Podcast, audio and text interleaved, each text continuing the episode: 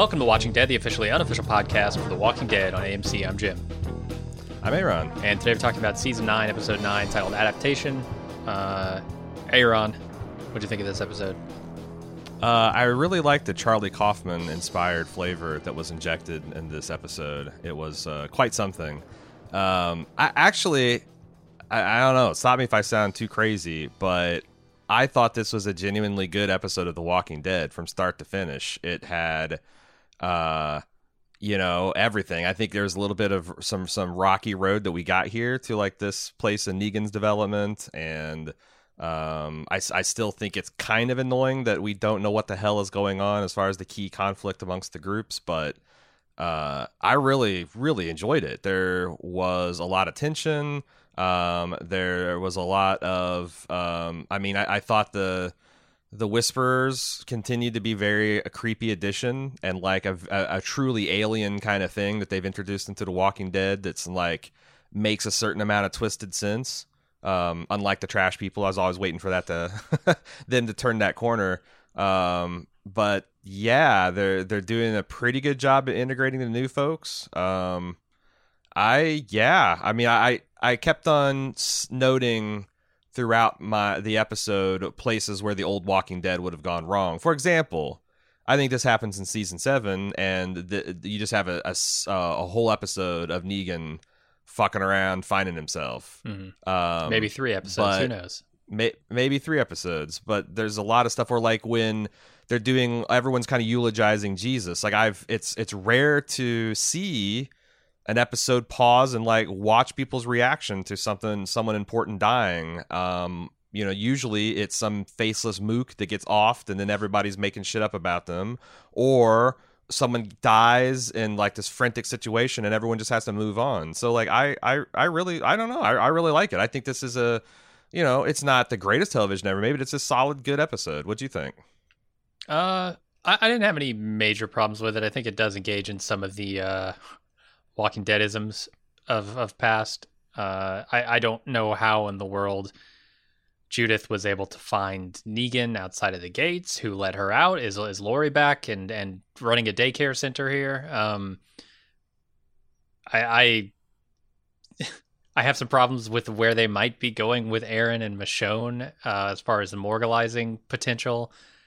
But yeah, mm. I mean it it was a pretty good episode. I I enjoyed watching Negan go and survey, you know, his old home and see that okay, Judith is right. There's nothing out here for me. Uh, the world has moved on without me. Um, and now it looks different. And now, you know, he's kind of up in the air. Like, what what is his new life going to be? Uh, does he want to go back and just be a prisoner? Does he want to go back and try and reintegrate into this society? Uh, and that's going to be a long road, obviously. But yeah, it's it's got some good some good stuff that it's doing, uh, along with you know maybe a couple of uh, a couple of uh, Walking Dead ingredients in the mix that mm-hmm. aren't quite as tasty. Yeah, no, I'm really excited to see what they do with Negan. Like, are they going to do some kind of like um, work release program? Yeah, where he can go out under debt, you know, and the, he's under like light guard, and he can, you know, uh, cultivate tomatoes and, and do physical labor and help the community, and then he goes back and, and, and gets tucked into the prison at night. And then how long does that last until he gets potentially paroled for good behavior? I mean, mm-hmm. these are like super exciting questions. Uh, and how will uh, anyone trust I, I, yeah, and I'm also interested in seeing like the different ways that the kids are growing up. Like they showed the kind of callow, protected youth of Hilltop. You see a fucked up way to grow up in this uh, Lydia, you know, whisperer woman. Mm-hmm. Um, if she's even telling the truth. Uh, you've got Henry, who is a good and virtuous and strong person, but he's just wretchedly naive and then you've got Judith. Um, I like I said, I, I think all this stuff is inherently interesting, and they're not like constantly making me slap my fe- head and think how stupid things are. In fact, a sure. lot there's a little, you know, it's like I thought it was interesting where you know Michonne's like, hey, I got to get you know, and, and at first you think this is just like, well, I've overstayed my welcome. This is just hilltop awkwardness, and like people kind of raise their eyebrows. And then she says, no, I just, you know, Alexandria has to be warned about this new startling development among zombies. And everybody's like, oh, okay, yeah, that makes sense because it fucking does. Mhm. You know, uh, she would be remiss if she didn't go back to her community and say, hey, there are intelligent quote unquote zombies. Hear me out. Um, because the way you handle those is got to be different than the way you handle a, a standard herd of walkers, as we saw in this episode Mhm. and and previous episodes. So I, yeah, I'm I I'm excited to see what ends up happening here, um, and I'm genuinely looking forward to next week's episode. I mean, if if next week's episode is the community fair, I'm genuinely looking forward to it because there's some great developments on that front here. Like I, I, Oh, sure. I can't even wait for this fair, and I know it won't be next week; it'll be the end of the season. But We're not going to get the two man band if it's next week, you know, because they got they That's got true. waylaid by whisperers. yeah, we got to get Uh. I, we got to get Symphony of Awesome in there. well, see, there's the key symphony. You just get bring all the whisperers on board. They just need a hobby. Okay, yeah, get them you in know, a choir. You get like, yeah, like what's a na- what's a big band? Wasn't like Chumbawamba like had thirty people in it? Like you just get a you get a Yeah. Chumbawamba style. sure, You know, that's about the caliber I think we can expect of the Renaissance Fair. they wouldn't even have to change their costumes. Just you know, you know, take off the zombie mask, come as you are, do some tub That's tub that's not thumping. that's yeah, that's not Chumbawamba. Come as yours, different band. Uh, uh-huh. Okay, let's get into the recap. Uh, we start off with Aaron putting Jesus down for good as they all make their way out of the graveyard. We, this kind of picks up exactly where we left off last episode. Um, and then completely competent headband bow girl saves Michonne's life. Uh, there, there's not a lot to this scene, but Jesus is definitely dead. He It's funny because when they showed his face and it looked like there was some blood trickling still out of his chest wound, and there was like all this lightning thundering, and I, I kept on going back to like the Frankenstein, like he's Yeah. alive. I'm like, oh my god, he is. He's gonna be wide open with this if not. And then Aaron pikes him, and I'm like, ah, no, he's he's Yeah. he's he's actually dead. Which again, progress of The Walking Dead. Mhm. Um, and then I thought they're gonna have to leave. They're going to leave Jesus, which I thought was pretty brutal. But uh, no, they they pick him up and go. Um, Yeah. But um, I, I also the what do you call so uh, what are we going to call these guys? The Whisperers, I guess. Um, I mean, that's that's I thought- what they're called in the graphic novels. Um, yeah. I, I was trying Uh, to avoid using that name because I don't know. It's it the accurate spoilery. label for them. They haven't like there's said it. Yeah, there's zombies. They're whisper. They're whispering. Um, in fact, Yeah. I, I I I wonder in universe because again I haven't read the comics. I wonder if that's what the whisperers call themselves, or if that was kind of Mhm. like the Walker label that like, well, they're whis- What do you call them? They're whispering walkers. They're whisperers. Yeah, I, I haven't Um, read the the comic uh, books for that part of the story either, so Mhm. I don't know if like that's just a colloquialism among the survivors, um, or if they call Right. themselves that. But But um, I wondered when this guy was at the front of the Walker pack and he kind of like slyly unlocks the gate, which I thought was pretty cool and creepy. But it made me think of like all the scenes we've seen of zombies like on the front line, like beating down a door or whatever, and there's like a hundred zombies behind him. They're pushing. We've always said like that's that's actually surprising a lot of force. And uh, in real humans, it's dangerous to be up front. Like you know, uh, you ever seen one of those horrific videos of like a structure fire and there's too many people in for the exits and they get crushed up against the doors? You, you literally get crushed to death. I wonder how many whisperers have died because they accidentally. It's like, oh, I'm gonna get up here and lead the zombies to. Oh, wait, I can't. Oh, there's no, there's no lock here. Oh, I, uh, and then they just become real walkers. yeah. Uh, Oh, can you don't know, that? You kill a walker and it's wearing a walker skin as a mask. what Yeah. must you think they're evolving. They're to evolving. wear They're- each they're- other's skin? Ugh. yeah they they have adaptations it is weird because I, I just can't wait to get more insights into the culture and like the religious practice of these because like what what lydia has said in this episode is pretty batshit you Mhm. know um but makes makes a certain uh, kind of sense so i just wonder like if- are they philosophical about because yeah if you fuck up like go and scratch your nose the wrong way or you you tr- you imagine if you stub your toe on a rock and you're like god damn it and then the the herd just turns on you tears you apart. Yeah. like where's your they protect us we protect them there? Um i'm i'm, I'm very curious to see if if any of that stuff is addressed or just getting to know more about this culture. Yeah, uh, I'm interested to see where they take these characters because the potential I see here and the, the potential they're kind of hinting at is the ability to round up a whole bunch of walkers and turn them into a herd. Um, and you Yeah. can see with an intelligent force behind that how the walker herds could get truly enormous um, and could Mhm. be truly devastating to communities. So Yeah, I wonder if there's going to be some to- grand battle like like we saw at the prison, right, with tanks and stuff. Except this Yeah. time it's all herd. Yeah, and, and the herd can do feints and counterattacks and pincher maneuvers and Mhm. outflank you. Like it's it's uh, potentially terrifying. It's like necromancy, you know. yeah, in a way, for sure. um, it's like some armies of the dead action going on here. All right, then we go to Negan celebrating his newfound freedom by eating a tomato from the Alexandria Gardens. He goes into That's that's a that's a Carl Dream tomato that he's eating. really. I mean the this the symbolism is rich. Yeah, I remember we talked about that uh, Uh-huh. Rick's uh, the Carl's dream tomato getting crushed beneath someone's foot in the earlier episode. This Mm. is Negan eating, partaking of Carl's dream tomatoes, and I, I don't know, I don't know where the symbolism is there, but uh, they look juicy. Uh, so he goes into Michonne's house, disguises himself, uh, apparently waits for daylight, I guess. I don't know. He he goes in in darkness, he comes out in daylight and tries to hop the fence. Uh, Judith catches him, gives him a speech at gunpoint about why she should let him go. And she lets him go when he promises not to hurt anyone. And she also lets him keep the compass that he stole. Yeah, I, I, I, I liked. I thought this is a, a lot of good stuff here. Like he breaks into the Grimes house. He's wearing Rick's signature outfit, the jeans and the the tan shirt. Yeah. Um, he, you know, and and you can tell he's doing it kind of like in a sense of irony or even cruelty. But then, like his heart's just never in it. Like when he sees Judith's picture and sees like all the Grimes family, and you know, my family will always be there. Um, he just like every bit of this episode tells you the story of a man who realizes that this just isn't the path for him Mhm. but he's got to see for himself, you know, because also he thinks he, he also realizes his 10 by 10 cell is, is not a life for him either. Um, what, so I know that you have a problem with Judith being too big for her britches. Mhm. Uh, this gun way too big for anyone's britches. sure. uh, it's this, this cannon's bigger than she is. uh, Uh, what did you think about their confrontation?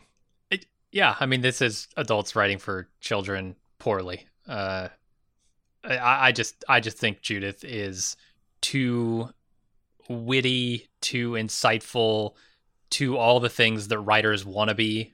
Uh, whenever she opens her mouth in this show, Well, it's two things. I think number one, she reminds me a lot of my my oldest niece because they're about the same age. They stomp around in cowboy boots, um, Uh-huh. uh, and and they talk real sassy and and real adult.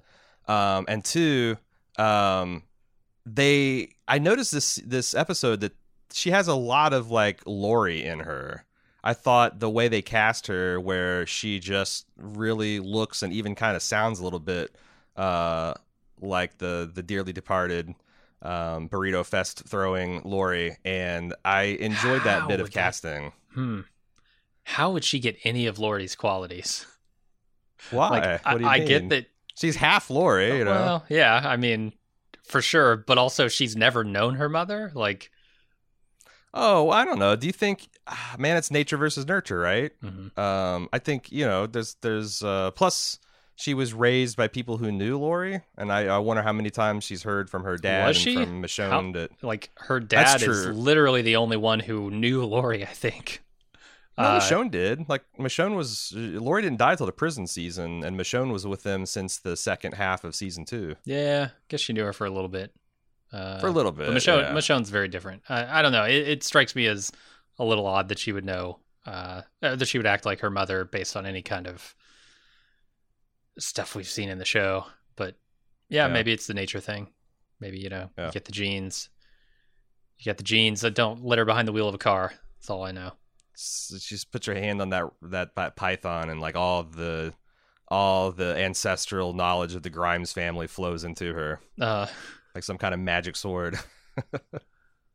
uh, so this guy who I know his real name, I'm not going to use it. Stradivarius. Uh, Oh, the- I called him the professor. I was called him the professor Okay. throughout the notes. I thought that's a pretty good, pretty good nickname. Professor Stradivarius roams the hilltop as Tara, Even better. Enid, and some others go uh, plan to go out and look uh, for Michonne and Jesus and the rest, and the professor volunteers to help them look. Uh, he is seriously going to make a two hand Luke joke in a community that includes Aaron. This motherfucker, he, he insensitive at least. um, did you? I thought he said cool hand. He was making a cool hand, Luke. I thought he said two hand Luke, which I know cool hand maybe Luke is a maybe thing, he but I- was. Right, right, right. Maybe, maybe he was. Uh, Maybe I misheard. Two hand Luke. that is pretty cruel. Um, did you did you did you finally see the bicycle powered clothes washing machine? no, I missed it. Oh, he slapped at this seed. Man, I was so excited to see the return of the. I and it's it, it's out in front of the mansion, so I feel like it's the communities. That's the laundromat. It's just it. It's Uh-huh. just it's just a washing tub with a you, know, and instead of putting in quarters, you have someone write it for you. Nice. Um, but I don't know. I I, I like. Uh, first of all, Professor Stradivarius sounds like a character from a Call of Cthulhu role playing game session. Mhm. Yeah. You know, he's the one that, that has all the arcane knowledge. But um, I, I like how this group is trying to make themselves useful right away. And Luke is the one. Professor, the professor is the one that uh, um, is probably the not most useful one of the group, and he's trying to make himself that. And uh, Boston Rob will mount up with him. What a guy! Mhm. What a guy! Yeah, And it just so happens that they're both slam pieces of, of two of the women in the community, which will come into play Yeah. later. Yeah, Uh, so we the go back to toys. what's that? The boys, the boy toys are off on their own. They sure are. Uh, so Michonne's group keeps running with the corpse of Jesus in tow. Michonne tells Daryl that she vouches for the new survivors, and he's cool with it. He apologizes for not giving her closure on Rick's disappearance, and she thanks him for at least trying. Uh, Aaron tries to process the death of Jesus while the walkers follow them. You know what's interesting is because like when I was watching this and I crept on here and Michonne saying this is going to mean a lot to them, I'm like, this is pretty cold blooded that she's using Jesus' body like a, a chit to be traded. And then- I realized by the end of the episode that what she's really saying is like what the difference between the body of your leader and being able to lay him to rest and what happened with them and Rick. Mhm. Um, and then I'm like, okay, well, this makes sense because uh, Michonne's never seemed like she's a particularly cruel asshole. But um, I, I, I Yeah. I'm, I'm, I'm glad they were going for that direction instead of because I'm like, geez, this like Michonne, this X-shaped scar on her back has really, really fucking changed her. But um, yeah, still no word on that stuff. yeah.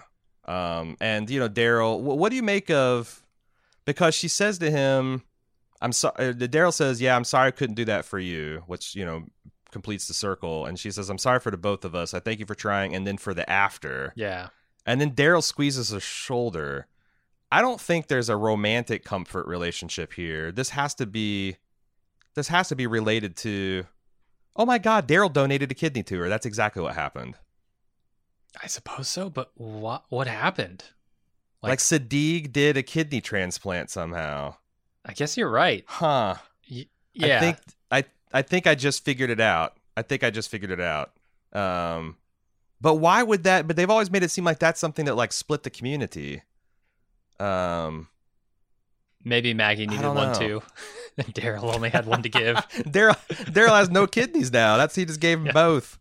He's got Yeah. he's got a water bottle uh, full of charcoal for a kidney now, which is why he's super anti-alcohol when he's talking to Henry. It all makes sense, Jim. Mm-hmm.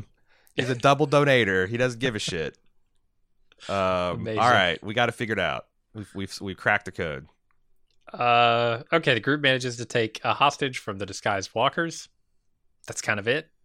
Um, I like the tactics they use here. You know, they're Daryl's aiming for the knees, um, trying to determine which one is a human because they will scream. Yeah, and then as soon as they do, the pack turns on you. That's Mhm. pretty fucking brutal. That's pretty brutal. It's amazing they are uh, able to take one alive because these people are fierce, feral, Yeah. zombie people. I was a little disappointed that they just leave the knives on the ground. Like, that's blacksmith was going to be pissed off, right? Yeah, it's one more. It's one less knife he has to make for sure. Right. Yeah, it's going to delay sitting- the grand opening of uh, Outback Hilltop Edition for sure. Uh huh. You know, um, I I wonder also. So again, I'm fascinated by this whisper culture. Um, she seems like she instantly goes into scared little girl mode, but this has got to be all just an act. Yeah, so Like, I- I- so much of this feels like an act to me, and by the end of the episode, I'm still thinking like, who's playing who here? Yeah, Um, and I, I think that they're like there's this kind of cult that's like you know people are just bad and they do they're the same as zombies and here's how you treat zombies and here's how you treat people and the only people who are real people are the ones in our group. Um, it's pretty chilling shit. Uh, because I honestly it when they started like um commiserating henry and lydia started commiserating at the end i started thinking like oh well maybe there is some humanity in this girl and then you see this giant ginormous pack of of whispers and you know she's been lying about it the whole time man i like i said i i think this is this was really cool Yeah. Uh, that that last scene is really good, actually. Um, but we'll get there. hmm So Negan relishes the fresh air of freedom, and he slays a couple walkers. He also drinks some really bad stream water and gets sick. Uh, two vomits this episode.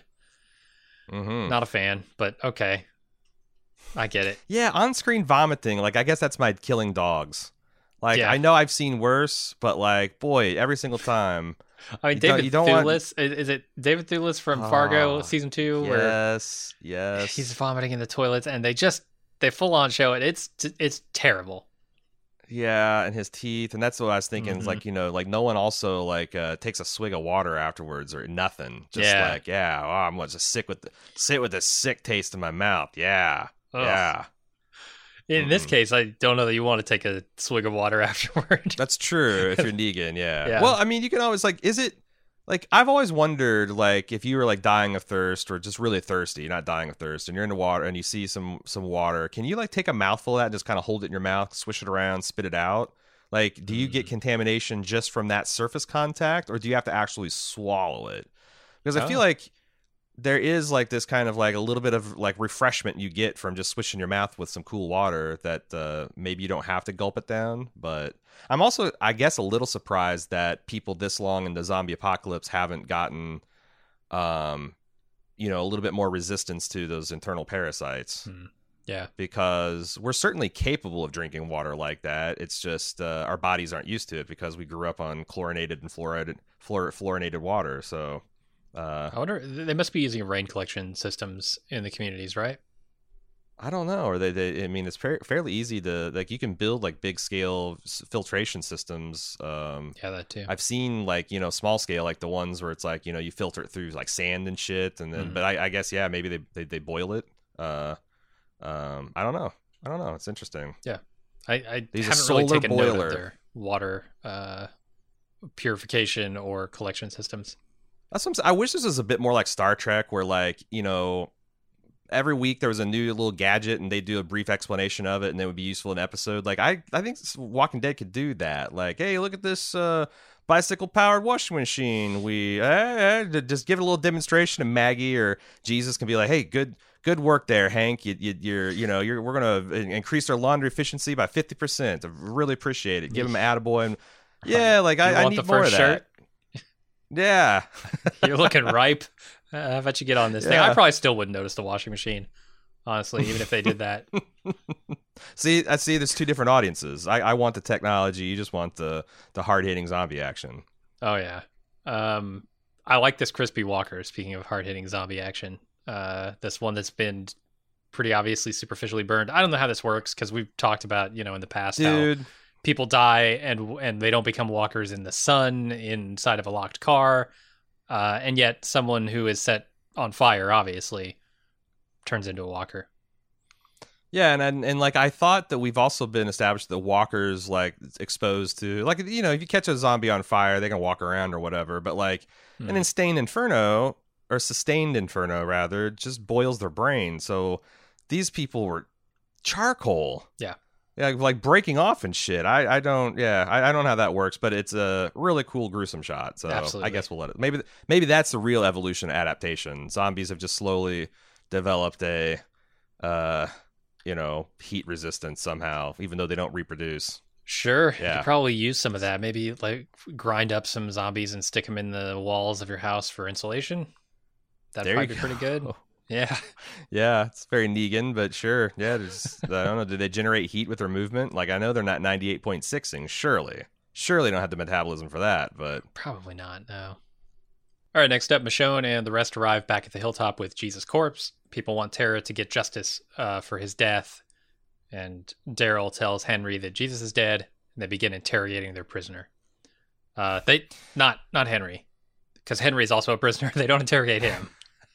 Where did you get the alcohol? Where are you sneaking off to? Yeah. He's a, Daryl's going to go to work on him after he gets done with uh, Lydia here, if that is her real name, which it almost certainly is not. when they get back, I can't help but think what a bad trade they've made, and and this is a pattern that I see repeating. Um, them losing a member outside of the gates, sending a search party, and coming back weaker than they were before. Like you just traded a Jesus for a Eugene. That's the worst. Like if you were in, if you were trading Pokemon and you traded away your Pikachu for like a fucking Squirtle, I don't know, or a or a Mr. Hands, whatever the fuck that guy A Rattata, yeah. Uh-huh. Right. People are going to look at you and go, that was a terrible trade. This is a terrible trade. Yeah, yeah. the- she- Jesus is the shiniest of Pikachu's. Here, here, but I'm to defend it. Okay. If you're going to espouse the shit that like the Alexandria and Hilltop people espouse, where like you know, uh, broadly speaking, all men are created equal and inalienable rights and stuff and such and such, like you can't say that some lives are more important than others because that way leads to But it's Eugene. aristocracy and despotism. Well, here's the other thing. You don't have to say it. It's just evident. It's self evident.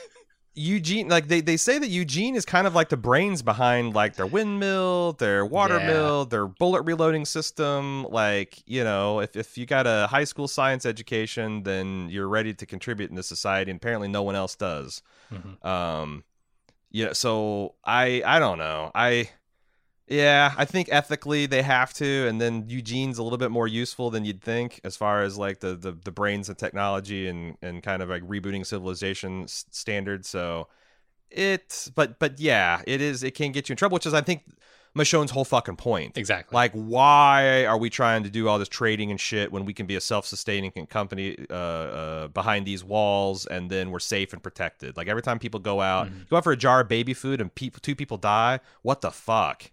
Yeah. you know. So like, I that, that's some of this stuff is making making more and more sense. Mhm. Um, and it makes sense on the why other Aaron hand- would change his mind uh, about it after Yeah. having this experience. Yeah, especially since him and Jesus, like you know, I I don't know that they were lovers, but they were certainly close and simpatico uh, and very good friends. So, um, you know, it hitting really close to him home, I I, I could see him having that kind of. Maybe it's going to be a knee jerk because I, I I also don't think that Aaron's the type of guy who's just going to preach isolation forever. Um, so we'll see. I mean, yeah, that, that's what I'm worried about is we're going to have another couple seasons of morgalizing uh, over but see, that's this. if it's a thing. if it's if it's a political process like imagine if there's parties within alexandria you got isolationists and expansionists Mhm. that's kind of like morgalizing but it's also something where you can play politics you can recruit people you can, if you just got one crazy guy that vacillates between you can't kill everyone well, you that's clear everything key, right? It's the Yeah. vacillation. It's it's it's going back Yeah, and yeah, forth yeah, and back and forth, and just like being so wishy washy Yeah. about it. That's the moralizing that I know, and I Well, hope that we won't if- start that. if aaron if aaron keeps doing that i'm gonna start calling him mr burr uh, after his hamilton namesake Yeah, take a stand man come on yeah, talking about that on our uh, off the clock podcast. So check Yeah, that out. Uh, all right, moving on. Negan searches a clothing store, finds a leather jacket to replace his old one, as well as a pack of wild dogs who chase him into a shelving unit. Uh, eventually, they lose interest. He sprints out the back exit, leaving his stolen supplies behind. Uh, but he has one jacket richer, he is so I'm he's he's he making didn't some get- bad trades too. I'm surprised he didn't. Some two things. Surprised he didn't go back to get Lucille this episode. Mhm. Uh, also surprised he didn't walk out of that store with a baseball bat because it was a sporting Yeah. goods store, right?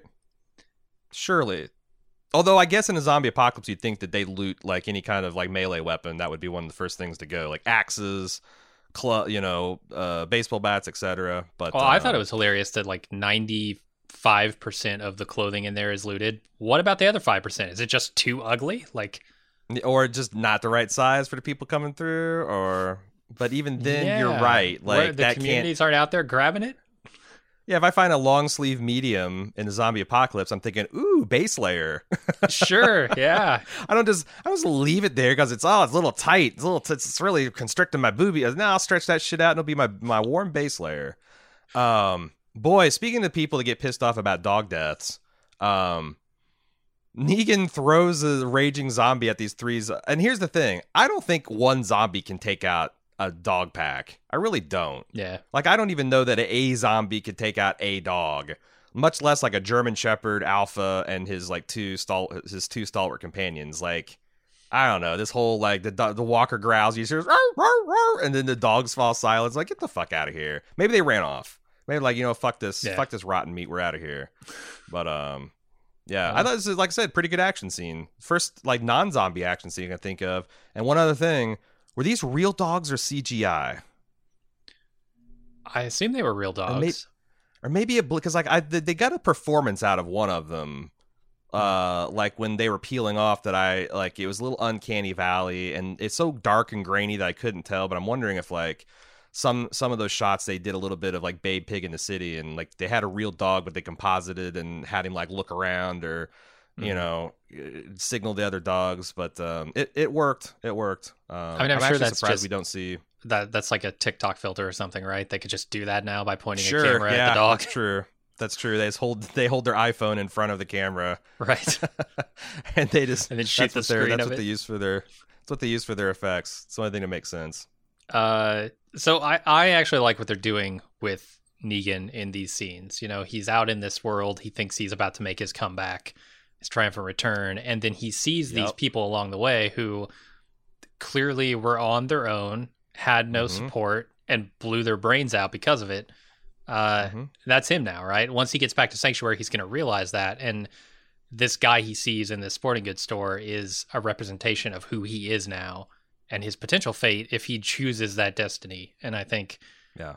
it's it's pretty good like visual non exposition storytelling. I liked it. Yeah, just his costume. He starts off as Rick Grimes, and he slowly, piece by piece, rebuilds himself into Negan, and just finds it just it just doesn't fit, and just Yeah. doesn't feel like home. Yeah, it's it's really it's really fucking good. I Mhm. like I said, pretty good episode. All right, uh, Professor Stradivarius and Boston Rob decide to form a band called Symphony of Awesome, consisting of one kazoo player and a vocalist. Uh, can't wait! Can't fucking wait! Well, it's, it's been it's been 15 years since new music has been made, so people are people are ready for it. It's you true. know? The right kazoo and the right vocals. Oh boy, All they've heard burning up is the charts. uh, what was Aaron or what what was Jesus playing in the Hilltop one of Georgie's records? It was like this really Oh, old. yeah, yeah, yeah. I can't remember what it was. Yeah. An odd choice. They've not heard anything since that. Apparently, hmm their plans are nearly ruined when their kazooist is grabbed by a pair of walkers, and Boston Rob has to save him. He realizes that the arrows they've been finding are Yumiko's breadcrumb trail. Uh, you know, she's hmm supposedly leaving them a trail here to find them. Uh, and they That's, spot that's her. very competent bow girl. If you've been, uh, you know, just listening and not watching at home. Yeah, right, right. Uh, so they spot a herd moving south and have to decide whether to turn back or keep going. Um, Boston Rob, what a spear throw! Holy Yeah. moly! Yeah, Um, that's like you know a, what a, a ten yard throw, and he he hits the dude right fucking in the O ring of his head. Damn. Mm-hmm. Um, but I don't like how they're carrying these spears on these horses. Like I just kept on they? seeing, like the spear is like attached to the front of his saddle, and it goes the the tip is right at wrist level, and the way he's holding the reins, his wrist is like within inches. Like if that if that Hmm. horse jerks his head into some direction, he's like wrist slit. Um. I don't know how you Oh, properly carry a spear. I don't think I've ever seen like someone with a spear sling. It seems like everyone always just kind of carried them in medieval times and like when I see like Native Americans portrayed on the plains, I don't know if there's a if there's a great way to to, to carry these spears without hurting anybody, but this ain't it. Maybe maybe sling it on your back or something. Uh, yeah. See, wouldn't you want yeah, I to got- carry it vertically? Like, that's what they yeah, but like but but maybe or maybe cover the spearhead so it's not like sharp right there in in your face. But it, it gave me a lot of flashbacks. To like uh, there's a scene where in like the season three or four where Glenn was riding shotgun with a shotgun and he had the shotgun between his legs and kind of pointed at his head and they're going down a bumpy road and I'm like, well, this is just a recipe for disaster. yeah, yeah, kind of, same thing. Not not quite as explosive, but but same thing, same energy. sure. Uh, so then we, oh yeah, there's a pact made here where Boston Rob is going to sing at the fair if they find more arrows, and they do find more arrows. I do like that uh, he's got uh, the professor here has got the subdued kind of Jack Black energy from School of Rock. It's Okay. like Yeah. Jack Black from School of Rock on half a Valium or something. Uh You know, he's a little bit mellow, a little less, a little lower energy, but he's got that same kind of vibe to him. For sure. Uh, so then the interrogation team manages to get absolutely nothing out of their prisoner. Uh, afterward, Michonne says she's leaving first thing tomorrow, and Tara says the new survivors can stay in Hilltop. Uh, also, Daryl promises to get the prisoner to talk. It's really, and I, I kind of like how they show, like, it's impossible to get good information if you're just interrogating one person. Because the proper way to interrogate people is to separate them and then question them individually, compare their stories, see where the inconsistencies are, use those to figure out the truth. But if you just got one person, you know, like even if you quote unquote break them through torture or deprivation or whatever, how the fuck do you know that that was the authentic break and that they gave you real information? And this episode Yeah. kind of highlights that. Um, and I, like I said, I don't think the answers have been any better if uh, uh, she she tortured him, um, or he tortured because he just doesn't know. He's got no baseline to know. And and also like Michonne's like, you know, why is this my is, is Michonne or Tara says this? I think it's Michonne. Um, he, he's like, you know, why is it my responsibility to do this? She says, well, you're just a good judge of character. I feel like that kind of gets blown up too in this episode. Hmm. Um, although I guess Daryl doesn't really trust her. He just kind of like Yeah, stops for the day. seems Um, like it takes but a yeah, break. I, I think he's going to Yeah. get the record player and a copy of Easy Street, and he's going to go to that town might on do her. it. Yeah, yeah, that might. Yeah. Of course, it didn't work on him, but yeah, he True. maybe she's not made of as, as strong as stuff. But uh, I I like that them leaning tough on her was not immediately a, a font of accurate information. Yeah.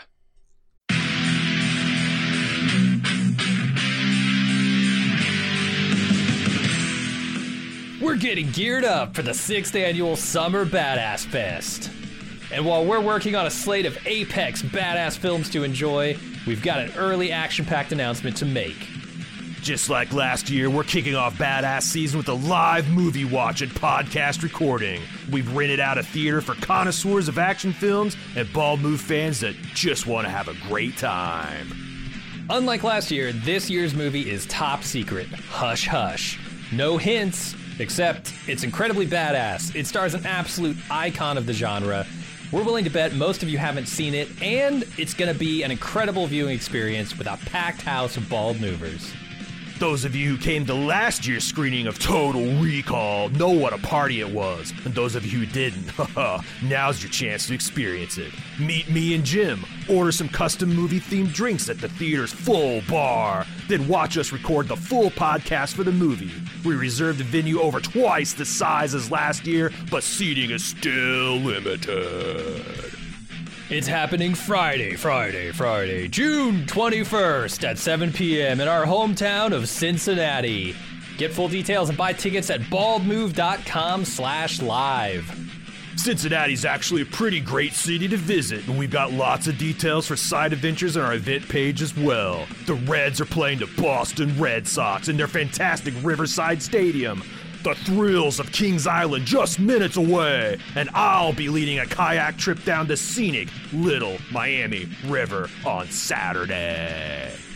Again, get full details and get your tickets now on our Badass Fest 6 page at baldmove.com slash live, live.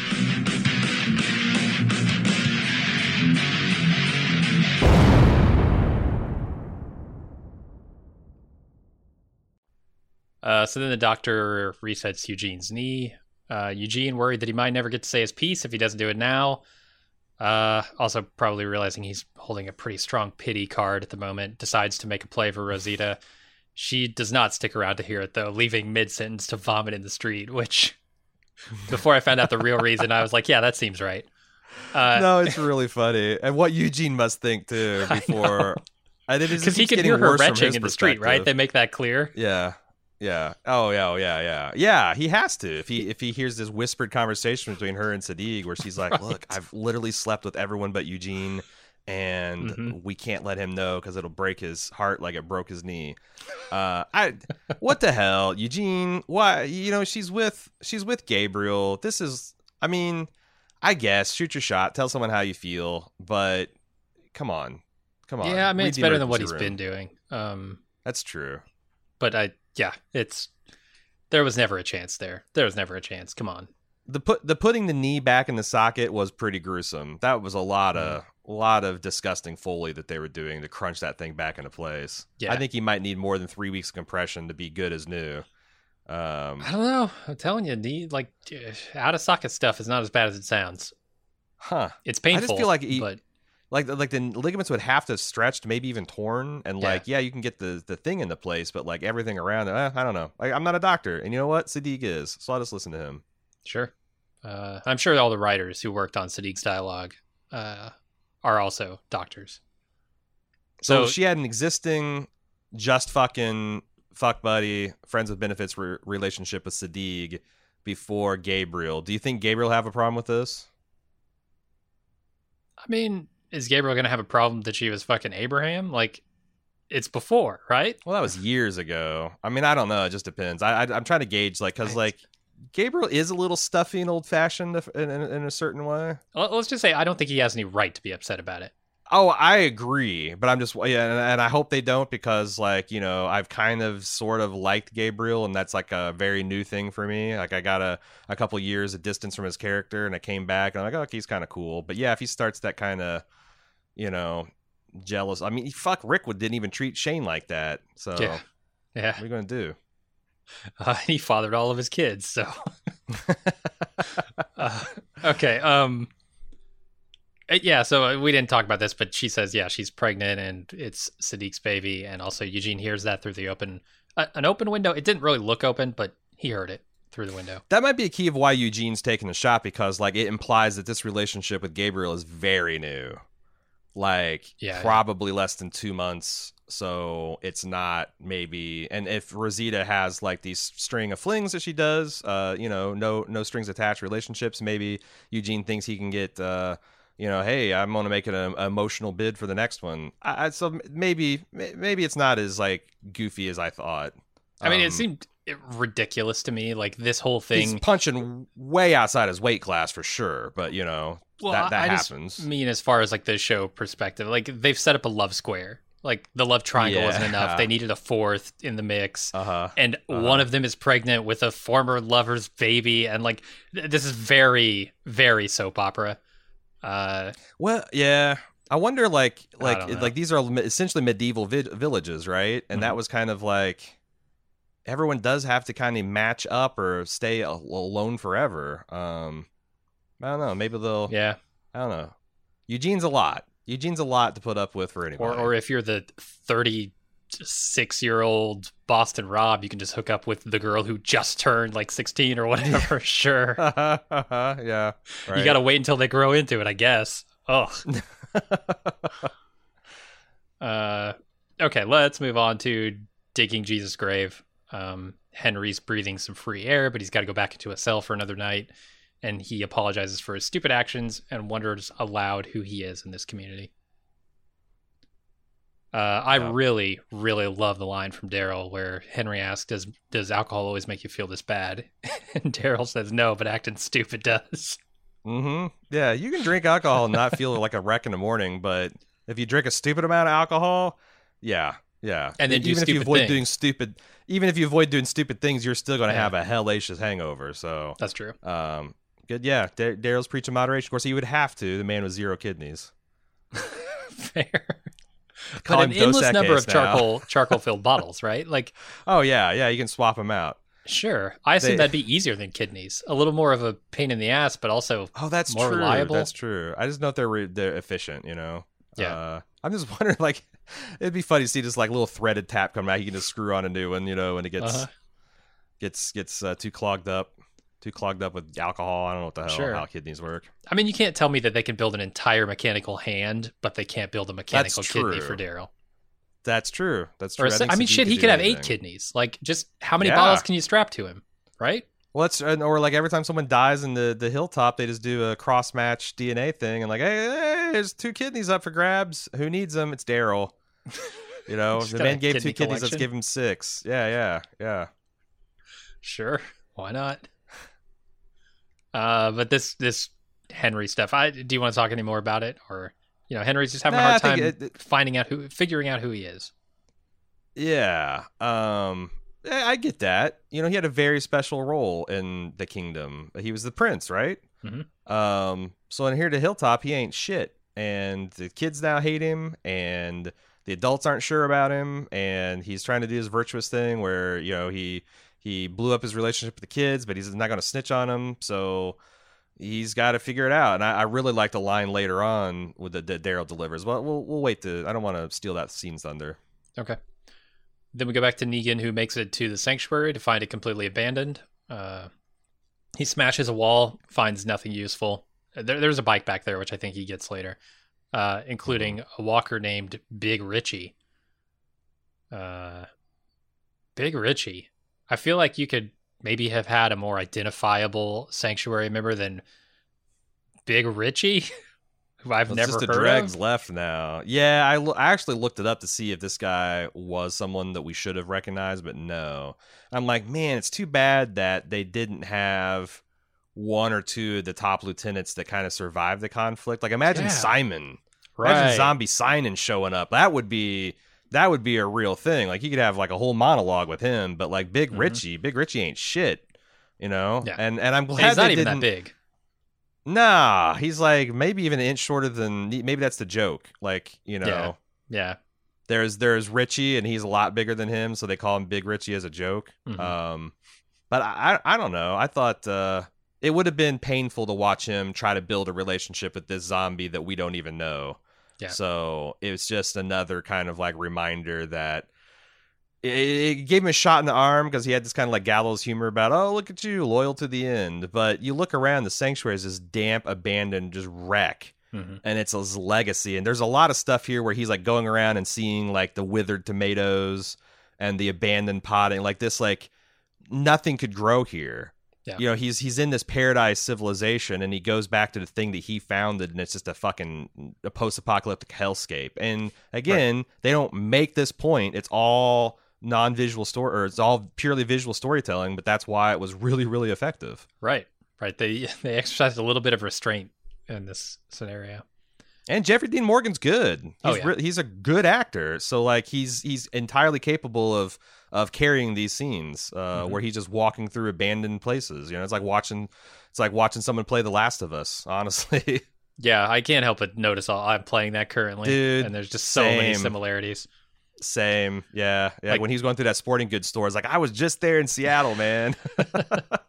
Or or that that scene where you're talking about interrogating prisoners, like there's a way to do this where if you have a couple of people, you can actually identify truth from fact, and yeah, yeah, it's, it's good. Um, yeah. It's- These video games teach us how to be psychopaths, Jim. sure, We're I'm gonna ready. Be ready. Going to be Yeah, ready the for apocalypse the coming. apocalypse.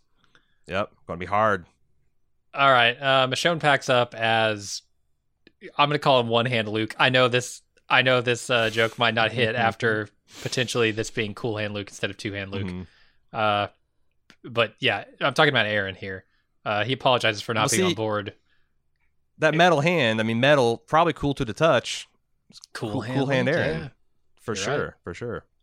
Uh, he apologizes for not being on board with her isolationist policies before now, and she says she's sorry for his loss of Jesus. Daryl comes down from his penthouse suite, which is just the loft in the barn.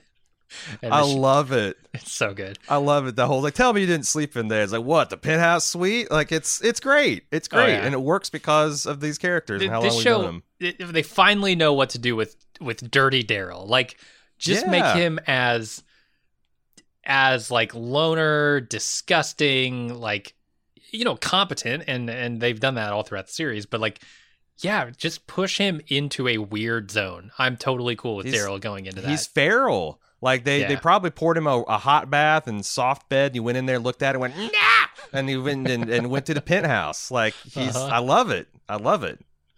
Uh, Michonne says she's worried that the search party hasn't returned yet and encourages Daryl Daryl to resort to extreme tactics to get the information they need out of their prisoner. Uh, I, I also love this pickup truck turned wagon that they're using. That's pretty awesome. And I didn't notice Yeah. it before, but they must have been using it the last few Which episodes. is hilarious because like the dude couldn't copy the wagon. He's like, I, you, you know what I, you know what I can do? I, I can cut this truck in half. uh-huh. uh, weld a hit, weld, weld a weld a hitch to it. There you go. That's all you need. You don't need this constant to Constantinople. You can't too many syllables. You can't pronounce that. Uh, truck wagon. That's what we want. It's like chuck wagon, only truck. It's a truck wagon. yeah, this this is the least competent. Like all he can make is wrought iron. Do you like? Do you see the jail sale? It's just mm-hmm. recycled wrought iron fencing. He can't Yeah. even fucking be like cold rolled iron. He's got to go rot. Like it's, he can't make a what kind straight bar of steel. No, He can't do no. it. This blacksmith is He a can barely do. He can he can barely manage hinges apparently. So like, yeah, this is a this guy. This guy. If a real blacksmith ever shows up, he's going to be in trouble. Oh yeah. Or if Henry ever cracks a book, he's done. It's true. It's true. He's coming for you. Uh, yeah. So this is a scene where I was worried that they're going to start morgalizing over, uh, you know, integrating new survivors. Like Aaron's the new Michonne, Michonne's the new Aaron, and then Maggie's going to be back in another two seasons to start this whole process Right. over again. Right. Just I- in time for Tara to die, and yeah. Yeah, I hope that doesn't happen, but we'll see. It seems like they're doing a lot better job of avoiding those because there's so many places in the season where I've seen the exit ramp for them to go into the Walking Dead spiral, and they have refused to put on their turn signal and they kept on trucking down the highway. So I'm I'm I'm hopeful that that's and honestly the pacing in which they've revealed this kind of whisperer plot I thought has been really effective too. So Yeah. I I'm I'm hopeful. I'm and I'm really enjoying where we're at right now. The, the, I will say this crew under Angela Kang has definitely got a stronger grasp on the fundamentals of storytelling. Well, it's so funny because we just did this. Uh, was it last? Yeah, it was last week. We did the Chaos on the Bridge. The is a, Mhm. a documentary on the first two seasons of Next Generation, and like everyone remarks at how much better this the third gen, this third season and on is from the first two seasons. And apparently, it was a showrunner that just came on and said, you know what? Instead of just doing like, you know, plot generated Planet of the Week, Monster of the Week bullshit, let's all focus it on the characters. Amazing. Uh-huh. And I feel like Kang's doing the same thing. Like, you know, what story are we wanting to tell about these characters? Um, and what, what, how is the plot serving that? And it's just such a simple. It, it's just you gotta fo- It's it's always it's always always about the characters. That's why we watch these shows. Yeah, You know, if absolutely. we just want to watch stuff happen, we'd watch. You know how how does this get made? We'd watch Nova Channel. We'd watch documentaries and stuff. But we want to see characters um, interacting and prevailing and lo- and and and this so far this season they've given us a healthy dose of that. and and in between, you know, the the big high emotional moments for characters, you can also do the stuff uh, that we were talking about, like how how do they build this community? You know, how how do they build a windmill? How like all those little things that can't support a show on their own can all can Yeah. add flavor to the you know the drama that the characters generate. Next up is Negan creating a living room in the abandoned sanctuary, uh, then starts clearing the grounds of walkers, including Big Richie. Poor Big Richie. We barely knew you. Uh, yeah. I mean, it, it's it's you know pretty clear, though it's not said, uh, what Negan is feeling in this moment. Right? We've we've talked about it before, and I don't want to go too on too long about it, but they do a, an effective job in these few scenes that they show with Negan, just showing him progressively more disillusioned with the old life, um, and the you know really just taking note of the impossibility of going back to that, even if he Yeah. wanted to. Yeah, like how what would you even do? Like Yeah. how do you, you know, get a crew? You lure him back to this place, it's a pile of shit. He sits at the head of his table, but he doesn't have a crew. Like that like when he says that he kind of slumps and says, "Well, shit." Like that was like, man, this that damn and plus um you know that that like the words of Judith you could tell like there's nothing for you out here. That's something they didn't tell it, you know. I don't think they even told it once until the very end when he's actually Yeah. telling Judith, but like you I was thinking about it. And Mhm. then, you know, when well, let's get to the next scene. Yeah, well, and you can't help but also think about, you know, Judith Judith's other words. If you come back here, I'm going to shoot you, and I believe her. right. Uh, yeah. So he's thrown away a shot, right? Like he he had, yeah, uh, he had. Hamiltoning again. I I know. I got Hamilton on the brain. I just watched it yesterday.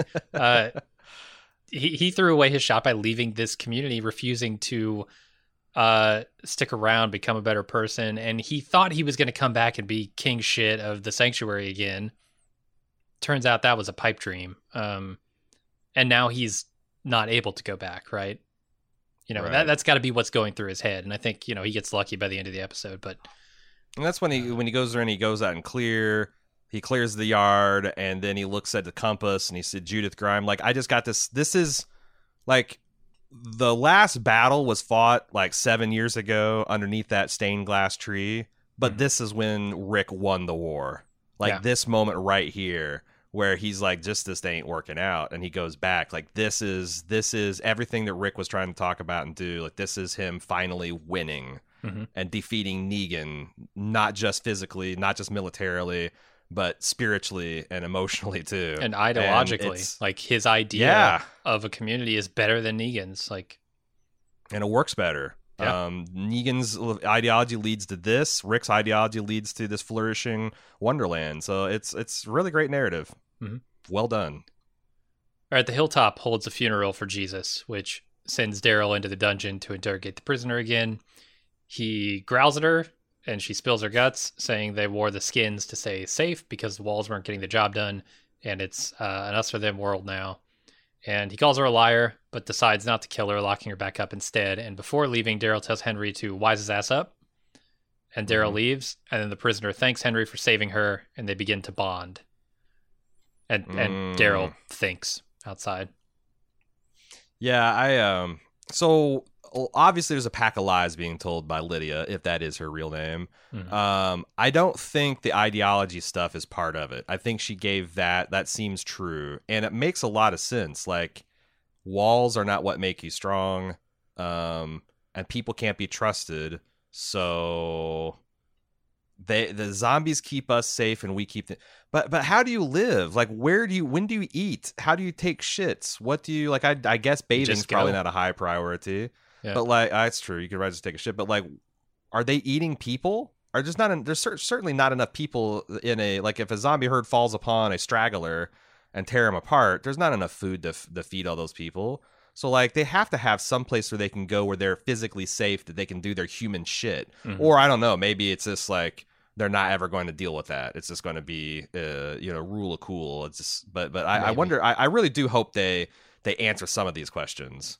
Um, because if not, these things won't ever be as cool as I think they could be. No, it's uh yeah, I, I didn't even think about how they eat because yeah, you can't eat in front of walkers. They'll know.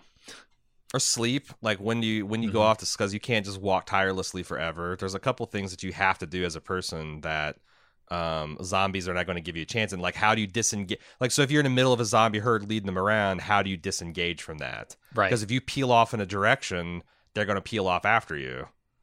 Because Just that's what. Stop moaning. I, I I guess you would you would trade right. You'd be like it'd be a shift change. So like Uh-huh. you'd slow down. Uh, someone else would take your place at the front who's oh, fresh You kind of fall to the. Yeah. Okay. Okay. Yeah. Yeah. Yeah. Yeah. Keep I wonder if that's what the you. circles are for. Like when they're Yeah. milling around in a circle, if that's when like someone takes the lead and the other one falls back, and then they lead them off, and the other zombie just stands there. And then I guess you could um, go get some food and some sleep, but Yeah, but then, but where do you scavenge? Because you're not growing anything, and scavenging's got to be pretty, pretty uh, uh, tough to do nowadays. I yeah, Yeah. the food thing I guess is the biggest question, and I, I hope they uh, deal they deal with that. yeah. Um, I, I don't know. the The philosophy of them is interesting. Uh, they're they're kind of stuck, you know, oddly enough, in an old world mentality, like this us versus them. Like the worst of us in this world already think of the world in terms of us versus or me versus you or us versus them, Mhm. that kind of thing. Um, I guess the apocalypse just threatens to make that worse, and we've seen some communities sort of double down on that, like a sanctuary. We've seen other communities, uh, you know, flirt with the idea of not doubling down on that, and then maybe doubling down on that anyway. Like Michonne Yeah. seems to have, you know, been affected by Rick's disappearance, uh, into kind of doubling down on that idea. But yeah, it's I don't know the the ways in which the apocalypse is influencing people differently is sort of interesting. hmm No, I think so. I think you're you're dead on.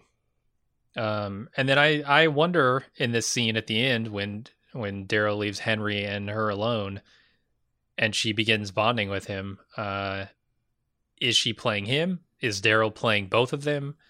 Uh, Mm. Henry, I think, is the only one in this equation who doesn't have the ability to play anyone. Yeah, no, he's like he's, so figuring himself out. He doesn't have time to figure someone else out. Yeah, uh, that's a good question. Like, if is Daryl using Henry to like interrogate Lydia? You know, like she's Yeah. got to give him like she gave him already something that he didn't give. Now it could again. Do I believe that her name's actually Lydia? Um, on the other hand, I don't know. Also, that's that's kind of weird too that they don't have names. Um, why would that be useful? In like, it seems like having some kind of identifier that you could whisper to be like, "Hey, you." Go left. I need a break. You know, what do you do if there's like 12 people here? Are you talking to me? No, the other person to your left. like, what? There are three people it to my left. Who? Which one? Yeah, but it also kind of reminds me of like Game of Thrones, the Unsullied, how you know they didn't have names; they just they just picked pebbles out of hats, and that was their you know, yeah, I'm Grey Worm today, you're Red Red Flea or something. Uh, maybe it's kind of like a dehumanizing, like ultra collective, you know, that like we are a zombie and what do zombies do, and Hmm. I, I- like I said, that that could be some interesting uh, world building that they do too. I'm I'm curious to see what happens with it. But if if Daryl is using Lydia to kind of or using Henry to kind of like as a wedge for getting information on Lydia, pretty pretty fucking smart. And she could be doing the exact wonder- same, right? Like Yeah, use using Henry True. to get information that she doesn't currently have about the community. yeah. I'm also wondering, um, like. What will Hilltop's appetite for being patient to let Daryl get the information out of? Because like they clearly want blood. Yeah. Um, I don't know. Maybe al- also like maybe they'll need a hostage exchange, as we'll see in the scene up up ahead. Yeah, Brett Butler, uh, inciting violence once again. Mm-hmm. She's she seems to be an antagonist.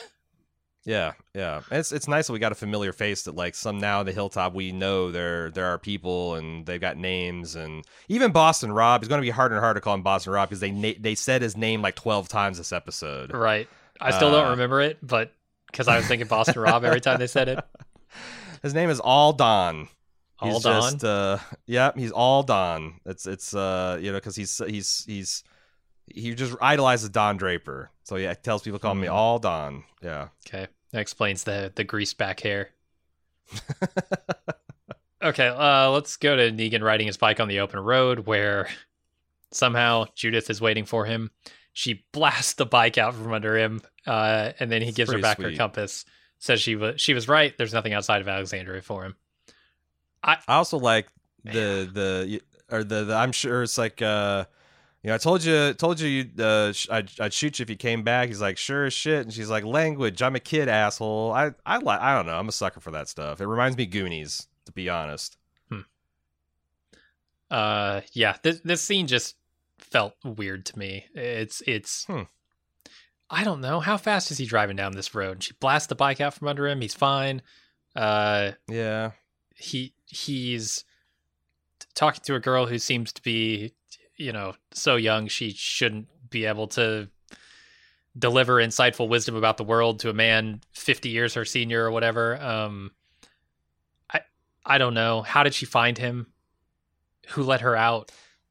I think It's- that like they mentioned that like the whole community's out looking for him because everyone's aware that he's escaped now. The entire all the head- community. they left no Well, one but- in but Alexandria think to guard all the, the gate. heavy hitter. Well, all that they left behind was Gabriel, right? When they all went out to do the hilltop thing, wasn't that established? So like it's Gabriel and some a bunch of mooks that are out holding Alexandria's that are all out, and she's also I I'm willing to say that that Judith might be the anti Carl. The reason it was a bad idea to let Carl run out is because he was a child of the old world that Mhm. didn't understand how dangerous it was, and it was uniquely um a, a Lori thing in that community to let him run wild. Like Judith is a lot like all these kids. Well, maybe except for the the sheltered hilltop kids. But like Judith seems like she's got she's always got a sword and a gun. Mhm. Like it's crazy to let a ten year old girl run around with that big of a gun. They do it so.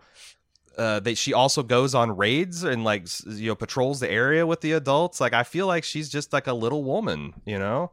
Um, and that's Okay. what reminds me of like my my niece because like you know my niece is like gets up at 6 a.m. and does chores and shit. Like, you know, m- mucks out horse bar, uh, horse stables and things. Like, Nice. I- and it reminds me of like the little kids in like the Master and Commander series. It's like if you Mhm.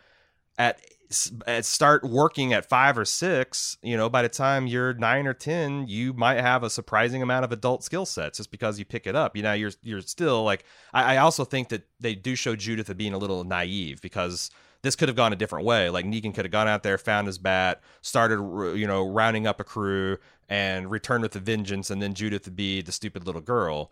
Um, so Sure. I, I don't know. She's just a right blend of naive, but also clearly capable. Um, because I don't know, that's the way Michonne raised her. Um, to Yeah. be to be tough and resilient. So I, I, and and yeah, I'll also let it. It's it's Hollywood and the rule of cool. Like I would much rather see this type of uh, girl um, than like you know what was the one that Carol had to blow the head off of. You know, Uh, Oh, look at the uh, flowers. What's your face? Yeah, Lizzie. Lizzie. That sounds yeah. I'd, I'd I'd much rather see that than another crazy kid that is you know can't be controlled or a kid that's like just doesn't know their ass from a hole in the ground. Like I. I'd rather them go air and make her a little bit too badass and adult than make her too annoying and stupid. So Sure. good job, Judith Grimes, for taking care of Negan here. I mean, yeah, she definitely handles him. Uh, not not sure how she found him, but sure. I also love I also love how the like the the the gun just like the recoil just like it just blow it's just her arms go right up to the sky when she shoots it like it's yeah yeah Hmm. it's she's not one handing it like old Rick did Yeah. Uh, so then prison prison tats joins Enid on the wall, and they bond over their mutual fear that their slam pieces won't return from the mission. hmm Uh, nothing much to say about Oh. that scene. All new love Gabriel and Rosita Enid and Boston Rob uh, apparently Magna and the Professor they're all this uh, coupled up in the last few weeks or so interesting Yeah. interesting will make a lot of romance at this fair if everyone makes it through Jim a real I- magical time I cannot wait for this fair. Uh, It's gonna be Symphony like of a Riverdale Awesome. episode. Do you think they'll do it like in the soft lighting and there'll be candles everywhere and people will be dancing and Rosita's got her arms around G- Gabriel Well, and I- I'm hoping to see, see a whole like day to night uh transition, which is something you know The Walking Dead doesn't traditionally do. yeah, but I'd like to no see a fair that extends from you know the the, the mid afternoon until the late evening, uh, and we can get you know a rage for couple of- days. yeah, you have you have the the mellow stuff later at night, but you have the craziness during the day. People are partying. Yeah, and- you, you got tournaments and and uh, Yeah. mock combat and wrestling matches and knife juggling, and then at night it's all about. Now I guess it's all about kazoos and I was going to say if it's all going to be a bunch of uh, the, the Chumbawamba kazoo ba- harmony band, then that's not you. you- That's that's two of the romantic partners out there performing and not dancing. So Uh, they can do their performance during the day. We can bring in the record player for the nighttime event. Well, if the Whisperers join them, maybe it'll be like, uh, you know, Boston Rob's like, uh, he's got the kazoo. He's like, hey, uh, I need a break. He hands the kazoo off to the lead Chumbawamba, and he just kind of falls to the back, and then he starts dancing. It's just, you Sure. know, it's uh, it's it's it's uh, it's an eternal rager. You just go work it in shifts. Uh, The yeah, Whisperers will teach him that. I don't know. Whatever the they do, I just hope they That's the key party adaptation. That's the key party adaptation that you gotta you gotta do the rager and shifts, man. You Oh, gotta yeah. just like you know, as, as some people fall back, other people got to step up, keep it going. for sure. Uh, so the last scene is Symphony of Awesome surrounded by a group of intelligent walkers who have been luring them in with the arrows. Uh, turns out this was not Yumiko. This was it, it- there. There are some incredible leaps, uh, some incredible assumptions they have to make that the two hand Luke here would know what Yumiko's arrows look like in such detail that I he could say that. this is a trail but they have to they have to believe that right they don't know anything about their relationship they they know nothing about these people they have to assume okay they're going to know that these arrows are a trail And She shot a bunch of them. I mean, I yeah, it it seems like eh, plausible. It seems like something that these zombies would try as a gambit, and Something like could try, something yeah. that this. Yeah, yeah. Um, and uh, I also thought there's a beautiful establishing shot. The you know we, we just complained that we don't see dawn. Well, here they were out there through the night, had to spend the night because they let the uh, the zombie herd divide them, and we see the sun coming up behind the trees. It's kind of sh- shining through there. I thought that was a really nice establishing shot. That like this is yeah early in the morning. Mhm. Um, so I'm wondering if the the lead zombie here that says the trail ends here is this Lydia's mom. The the lonely old nice lady in the woods is stuck here, or Uh, well, I was thinking that when they first encountered them, and there was one that they showed, I was like, okay, this must be your mom. But then they showed a whole Mm. bunch of them, so I don't know. yeah, and and no real zombies around, so there has to be a way for them to to, to detach and and do non zombie stuff.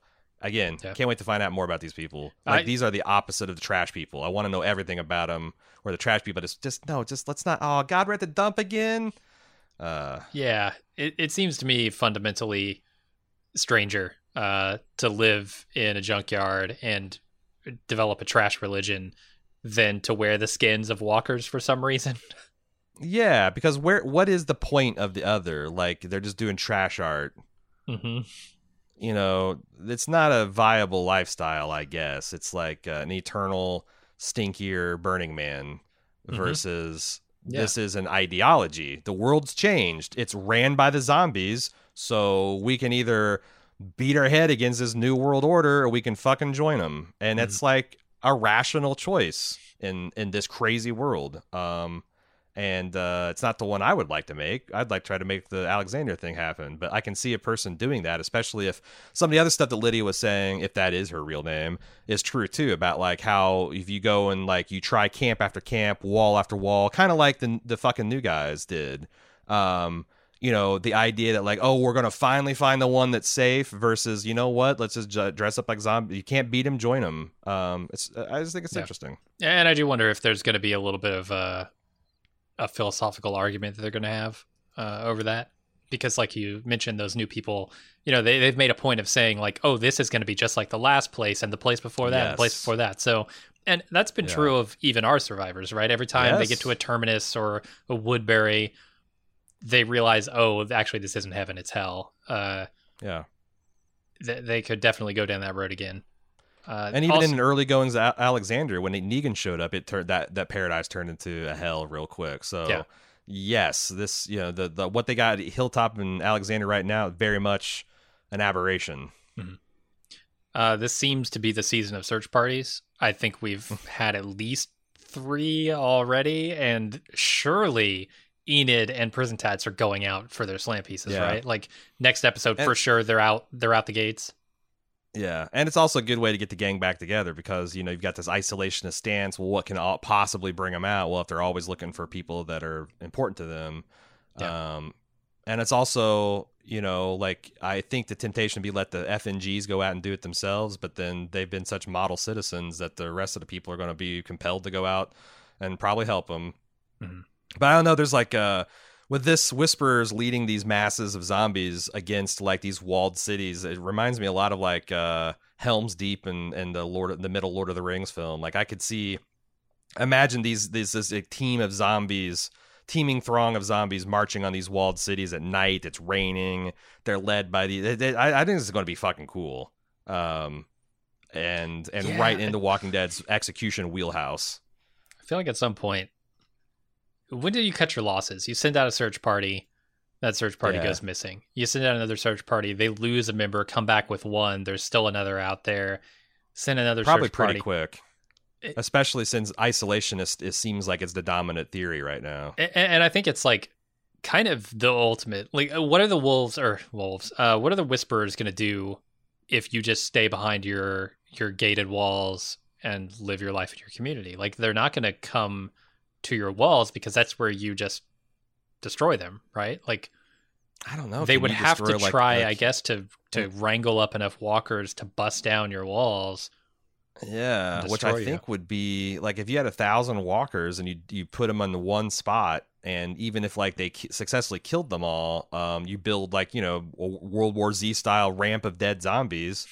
Like that's the thing. The reason zombies are not as big a threat is because they're stupid. Mm. The second they can be directed, then they can they can be kind of scary. And I, like I said, that's it's it's a really nice innovation. And hats off to uh, old Robert Kirkman for coming up with this uh, before he apparently ran out of ideas. I guess because it's my understanding, The Walking Dead stopped well short of its promised uh, story arc conclusion.